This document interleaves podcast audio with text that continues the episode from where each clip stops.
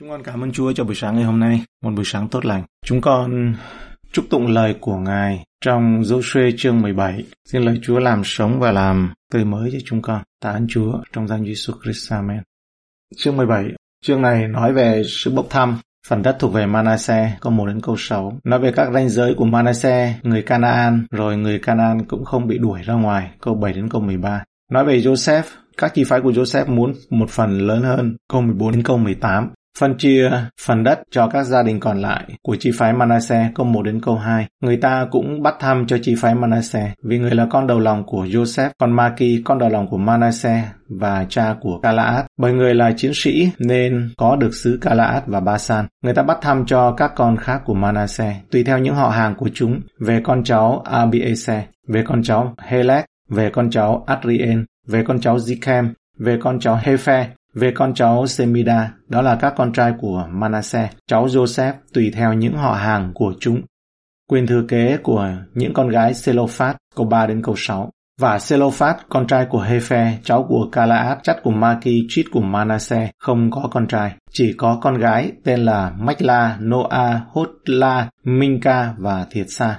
Các con gái này đến trước mặt thầy tế lễ Eleasa, trước mặt Giô-suê, con trai Nun, và trước mặt các quan trưởng mà nói rằng: Đức Giê-hô-va đã phán cùng Môi-se, ban cho chúng tôi một phần sản nghiệp trong anh em chúng tôi. Giô-suê vâng mạng của Đức Giê-hô-va, bèn ban cho một phần sản nghiệp trong anh em của cha các con gái đó. Vậy, mười phần bắt thăm trúng cho Ma-na-se, trừ ra xứ Ga-la-át và Ba-san ở bên kia sông Giô-đanh. Vì các con gái Ma-na-se có một phần sản nghiệp tại giữa các con trai người, còn xứ Ga-la-át thuộc về các con trai khác của Ma-na-se. Sê-lô-phát không có con trai mà chỉ có con gái. Điều này được ghi nhận trong văn bản bởi vì việc phụ nữ nhận được tài sản thừa kế là điều bất thường. Điều quan trọng là đất đai vẫn thuộc về gia đình tổ phụ hơn là tuân theo tục lệ này. Do đó, các con gái của Sê-lô-phát có thể thừa kế đất đai của cha họ. Đức Giê-hô-va đã phán cùng Môi-se, ban cho chúng tôi một phần sản nghiệp trong anh em chúng tôi. Đây thực ra chỉ là việc thực hiện một quyết định mà Môi-se đã từng đưa ra ở trong Dân Số Ký chương hai mươi bảy, câu một đến câu mười một. Trích dẫn của Matthew Henry từ câu một đến câu sáu.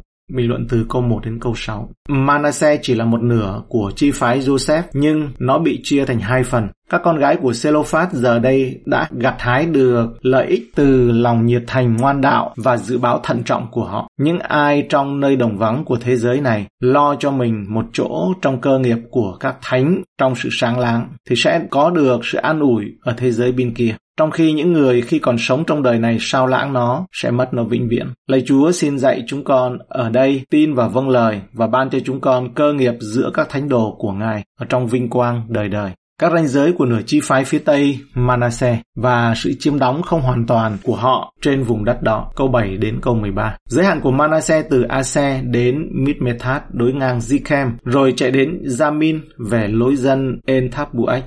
Xứ Tháp búa Ách thuộc về Ma-na-se, nhưng thành Tháp búa Ách gần bờ cõi Ma-na-se thì thuộc về người Ê-phra-im. Từ đó giới hạn chạy xuống phía nam khe Cana, các thành đó ở giữa các thành Ma-na-se đều thuộc về Ê-phra-im. Giới hạn Ma-na-se ở về phía bắc của khe và giáp biển. Phần ở hướng nam thuộc về Ê-phra-im, phần ở hướng bắc thuộc về Ma-na-se, còn biển dùng làm giới hạn. Hai phần này giáp A-se về phía bắc và Y-sa-ca về phía đông.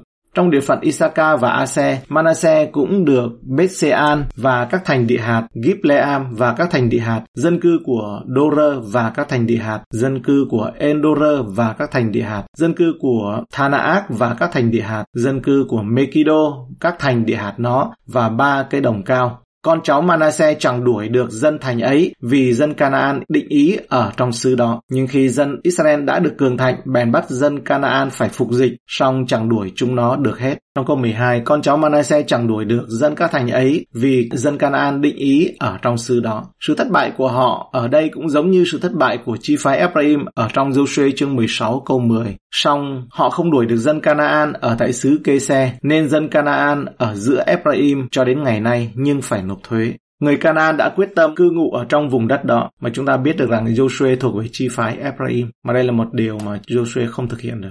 Người Canaan đã quyết tâm cư ngụ trong vùng đất đó. Tất nhiên người Canaan sẽ quyết tâm cư ngụ trong vùng đất đó thôi. Điều còn thiếu hay là điều họ thiếu đó là sự quyết tâm hoàn toàn của người dân Israel. Họ bằng lòng khi bắt người Canaan làm nô dịch.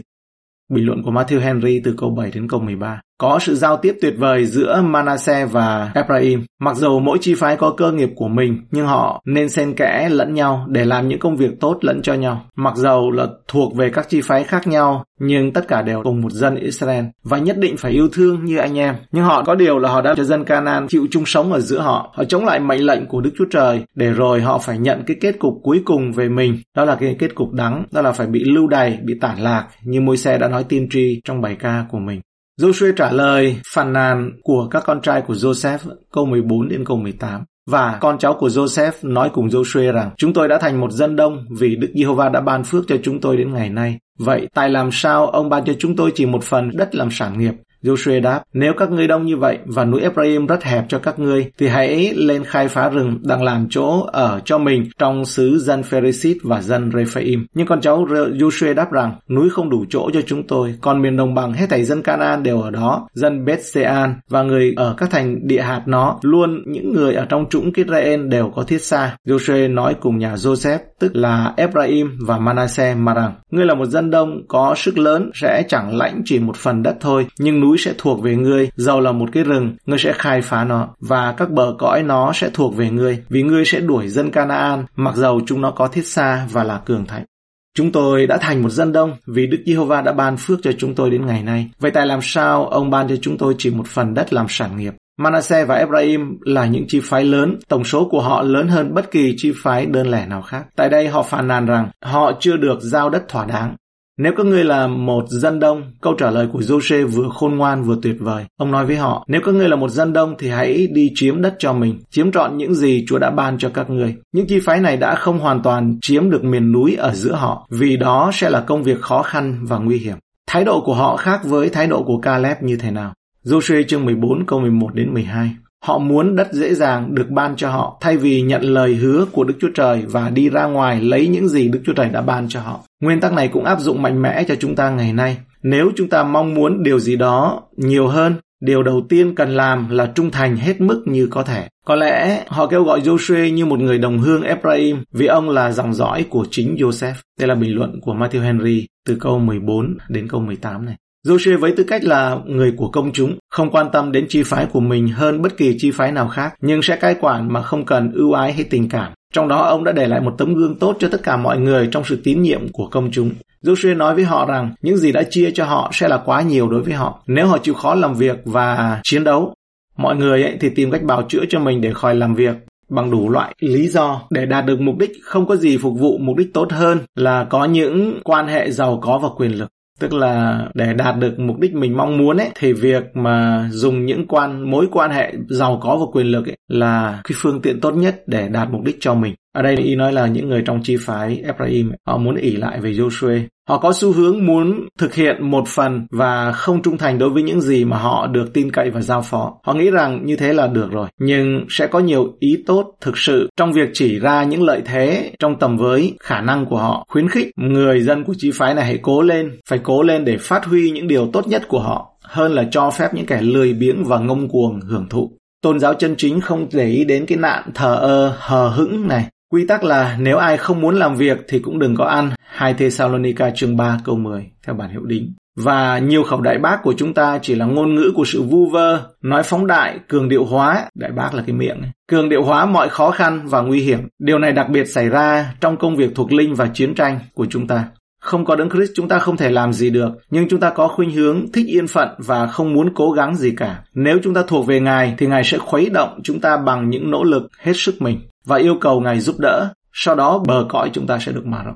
Một Sử Ký chương bốn câu chín câu mười. Giabe được tôn trọng hơn anh em mình, mẹ người đặt tên là Giabe vì nói rằng ta sanh nó trong sự đau đớn. Giabe khấn nguyện với Đức Chúa Trời của Israel rằng: Chớ chi Chúa ban phước cho tôi, mở bờ cõi tôi rộng lớn, nguyện tay Chúa phù giúp tôi, giữ tôi được khỏi sự dữ, hầu cho tôi chẳng buồn rầu. Đức Chúa Trời bèn ban cho y như sự người cầu nguyện. Và rồi những lời phàn nàn sẽ im bặt, hay đúng hơn, biến thành những lời tạ ơn và lời vui mừng. Còn sau đây là bình luận của Chuck Smith ở trong chương mười bảy này. Khi chúng ta bước vào chương mười bảy, thấy rằng Giô-suê tiếp tục chia xứ trong cái công việc mà chia đất ấy. Một nửa chi phái Ma-na-se. Ma-na-se ở bên phía đông có rồi, một nửa bên phía tây tiếp tục được nhận làm cơ nghiệp. Một nửa còn lại định cư ở bờ phía tây trong Giô-đanh. Ngày nay thì bờ phía tây thực sự thuộc về dân Israel. Trong số đó thì có một phần chi phái Ma-na-se ở trong đó. Khi xuống đến câu mười hai, chúng ta thấy đọc về sự thất bại của dân Israel trong việc đánh đuổi hoàn toàn kẻ thù. Tuy nhiên, những con dân của Ma-na-se không thể đuổi được dân cư các thành phố đó, người Canaan sống ở trong đất. Tuy nhiên, điều đã xảy ra khi con cái Israel họ mạnh hơn, họ bắt người Canaan phải cống nạp, phục dịch, nhưng họ đã không hoàn toàn đuổi hết những người Canaan đi theo mạng lệnh của Chúa. Câu mười hai mười ba. Còn cháu Ma-na-se chẳng đuổi được dân các thành ấy, vì dân Canaan định ý ở trong xứ đó. Nhưng khi dân Israel đã được cường thạnh, bèn bắt dân Canaan phải phục dịch, song chẳng đuổi chúng nó được hết. Con cái Israel đã thất bại trong việc chiến thắng hoàn toàn và chinh phục hoàn toàn đất đai mà Chúa đã hứa. Trước đây, chúng ta đã chỉ cho thấy rằng toàn bộ kinh nghiệm về việc con cái Israel thoát khỏi ách nô lệ Ai Cập băng qua đồng vắng đến đất hứa là một câu chuyện mang tính chất ẩn dụ thuộc linh. Nó là hình bóng cho chúng ta với tư cách là những cơ đốc nhân được ra khỏi lò sắt Ai Cập là nhà nô lệ trong tội lỗi của chúng ta, đã từng vướng phải. Biển đỏ tương đương với phép báp têm của chúng ta đi vào một mối quan hệ mới với Đức Chúa Trời. Đức Chúa Trời đã hứa điều đó với chúng ta như thế nào? Bước vào một đời sống chiến thắng xác thịt mình, bước vào sự bước đi cùng với Đức Thánh Linh và sự sống của Đức Thánh Linh mà Đức Chúa Trời muốn mỗi người trong chúng ta trải nghiệm và nhận biết Ngài. Chúa mong muốn rằng chúng ta giành được chiến thắng hoàn toàn trên mọi lĩnh vực mà, mà kẻ thù đã từng là thành trì trong cuộc sống của chúng ta, từng làm đồn lũy, làm ổ trong đời sống chúng ta. Nếu chúng ta cho phép bất kỳ đồn lũy nào của kẻ thù còn tồn tại, chúng sẽ là một vấn nạn triền miên và thường xuyên, gọi là chọc ngoáy bạn trong quá trình phát triển thuộc linh của bạn. Bây giờ, nhiều lĩnh vực trong xác thịt của chúng ta còn lưu động lại, có thể là tính khí xấu, có thể là tức giận, có thể là các loại tính khí khác, kiêu, kiêu ngạo, tự phụ hoặc bất kỳ điều gì mà phải đối phó trong cuộc sống của mình. Bây giờ, Đức Chúa Trời muốn ban cho bạn sự chiến thắng hoàn toàn và trọn vẹn trên những lĩnh vực còn đầy tính xác thịt này. Ngài đã cung cấp tất cả những gì mà bạn cần. Nhưng nhiều lần, ngay cả khi con cái Israel đã không thành công trong việc đánh đuổi kẻ thù, rồi cũng đến thời kỳ báo trả lại cái điều đó. Việc họ không đánh đuổi được kẻ thù hoàn toàn bây giờ đã vô cùng bất lợi cho chính họ. Rất nhiều lần trong cuộc sống của chúng ta, nơi chúng ta không đạt được chiến thắng trọn vẹn trong chính lĩnh vực mà chúng ta chưa thực sự vượt qua và tuyên bố chiến thắng trong Đấng Christ. Chính đó là những lĩnh vực mà chúng ta thấy mình bị Satan tấn công trong tương lai. Và đôi khi bị đánh bại trong tương lai bởi vì chúng ta không hoàn toàn thực hiện lời hứa mà Đức Chúa Trời đã hứa ban cho chúng ta và tuyên bố về sự chiến thắng trọn vẹn mà chúng ta có thể có được trong khi bước đi với Đức Thánh Linh. Vì vậy, sự mà không có chiến thắng hoàn toàn trọn vẹn, xong rồi hay là hoàn tất như mạng lệnh của Chúa sẽ là một trong những bi kịch buồn nhất hay là đáng thương nhất, cũng là một trong những ghi chú nhỏ của Giô-suê trong suốt chặng đường. Bạn sẽ thấy rằng họ đã không hoàn toàn xua đuổi cư dân, họ đã không chiếm hoàn toàn đất đai, họ đã không chinh phục được tất cả những gì Đức Chúa Trời đã ban cho. Và sau đó, điều đó là có hại cho chính họ. Vì vậy, chúng ta đừng có noi theo gương tương tự, nhưng chúng ta hãy dấn thân, hãy bước đi trong Đức Thánh Linh để được vào trong sự sung mãn thật của Chúa Giê-xu,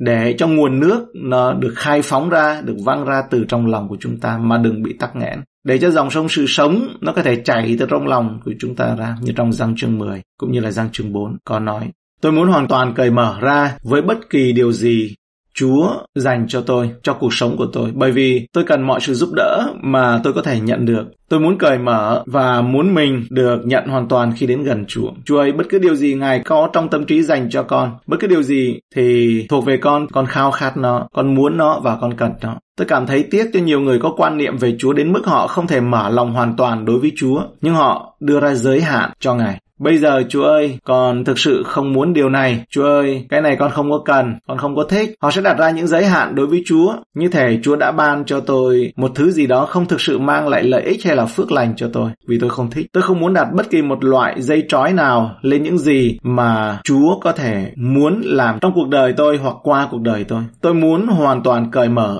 trước mặt Chúa trong mọi việc. Vì vậy tôi muốn giành được mọi chiến thắng mà Chúa dành cho tôi. Tôi muốn sở hữu tất cả những lời hứa mà Chúa đã ban cho tôi. Tôi muốn đòi lại toàn bộ miền đất Chúa đã hứa. Tại sao tôi lại để thiếu những sự sung mãn mà Đức Chúa Trời muốn làm trong cuộc đời tôi? Tại sao tôi phải dừng lại khi Chúa đang thúc giục tôi tiếp tục? Tại sao tôi phải cho phép hoặc dung thứ một lĩnh vực xác thịt nào của mình mà vẫn chưa đầu phục Đức Thánh Linh và chưa được ở dưới sự kiểm soát của Đức Thánh Linh? Tại sao tôi phải thiết lập một cuộc sống chung, một sự thỏa hiệp hay là chung sống hòa bình với một số điểm yếu của xác thịt của mình? Tôi khao khát được biết sự chiến thắng trọn vẹn và đầy đủ của Chúa Jesus Christ trong mọi lĩnh vực đời sống của tôi. Tôi muốn tiếp tục nhấn mạnh và tuyên bố cho đến khi tôi đã chinh phục được nhờ Đấng Christ tất cả những gì mà Ngài đã hứa cho tôi. Chúa đã vạch ra biên giới và tôi không muốn thiếu bất cứ thứ gì mà Ngài dành cho.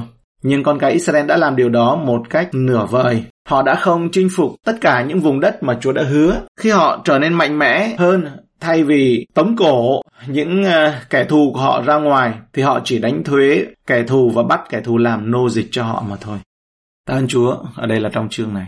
Chúng con dâng lời cảm tạ ơn Ngài cho những lời ở trong chương này đây.